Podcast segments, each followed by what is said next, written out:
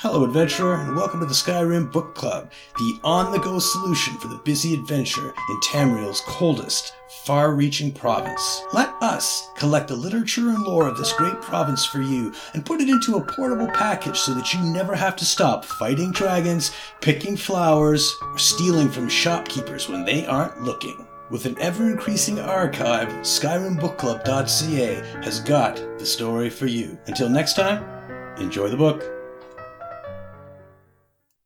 A Vision of the Twin Citadels by Devastator Irenian Dast.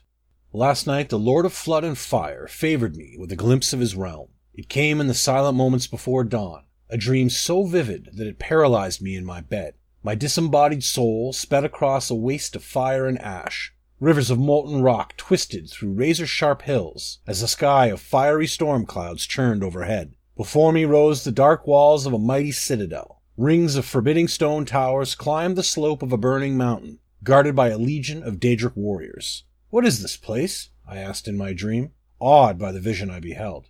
You look upon the citadel of ardent hope, a great voice thundered in reply. My dream self was drawn then through three gates along a path of hot cinders to the heart of the burning mountain. Here a lake of lava seethed within a huge crater. Seated upon an islet throne, his feet awash in the molten rocks, Mehrunes Dagon, the size of a tower himself, awaited me. Even though I was a mere wisp of spirit in that place, I prostrated myself and groveled before the mighty Lord. Command me, O Lord, even though I am but an unworthy worm, I cried. Mehrunes Dagon smiled. Then remember what you see here, worm, he said to me. Count ardent hope's gates, measure the towers, bear witness to the vastness of my legions. When you return to your mortal shell, Tell all whom you met of the strength at my command. I am power, and I am inevitable. Only in service to me can your feeble lives find any meaning. Now come.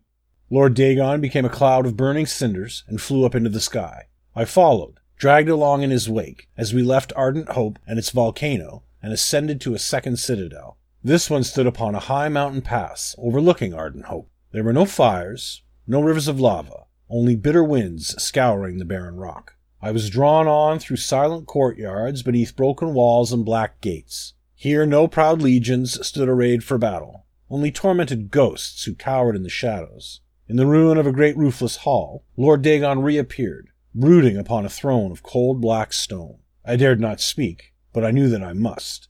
What became of this place, O Lord? This is destruction's solace, twin to ardent hope, Mehrunes Dagon replied.